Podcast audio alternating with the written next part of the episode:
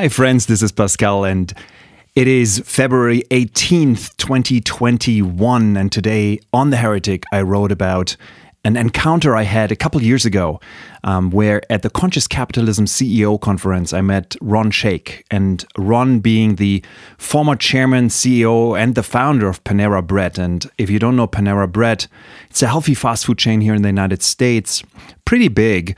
But more importantly, one of the chains which uh, embraced digital really early on.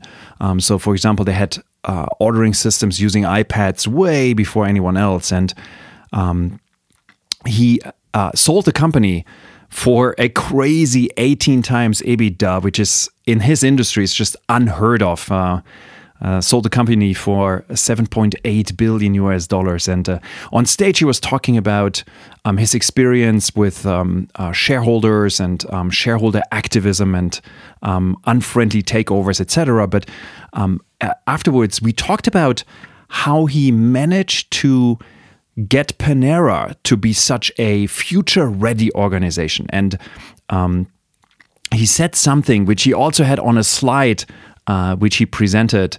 And I thought it was so poetic and so unbelievably to the point that I literally I scribbled it down as fast as I could uh, because I think it's it's just so on the point and on the money.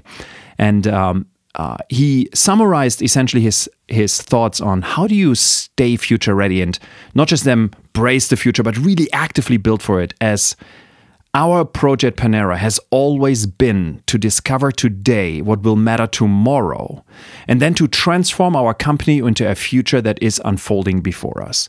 And uh, you heard me say this many, many times. I would make the argument that we built be radical literally on this sentence because I think it's so important and there's so much to unpack in this sentence, which is really around this idea of discovering today what will matter tomorrow, which of course is the the futuring, the the the the weak signal reading, the understanding which of those weak signals becomes a strong signal, and I do think that. Uh, this is one of the key skills we all have to embrace as leaders. And then there's a second part to that, which is the part about the unfolding before us, meaning that once you can see a future, once you can sense a future, I believe it's imperative for us as leaders to take this picture and turn it into words and actions, to make the people who follow us, the people we work with, the people we want to influence, see the same future. And again, I think it's so important to bring those two things together. It's also one of the reasons why, of course, at Be Radical, we talk a lot about the future, but we also talk about topics like storytelling, because it's really all about that. And that leaves me with an interesting question. Again, a question I ponder for myself and for Be Radical all the time, and I ponder on behalf of our clients all the time, but is what is your future? What is your possible future? What is it you are seeing? What you discover today, something you discover today, which will matter tomorrow? And then how do you transform your company into that future, which now you can see? So, with that, I leave you here. Again, it's one of my favorite sayings. Make it your own.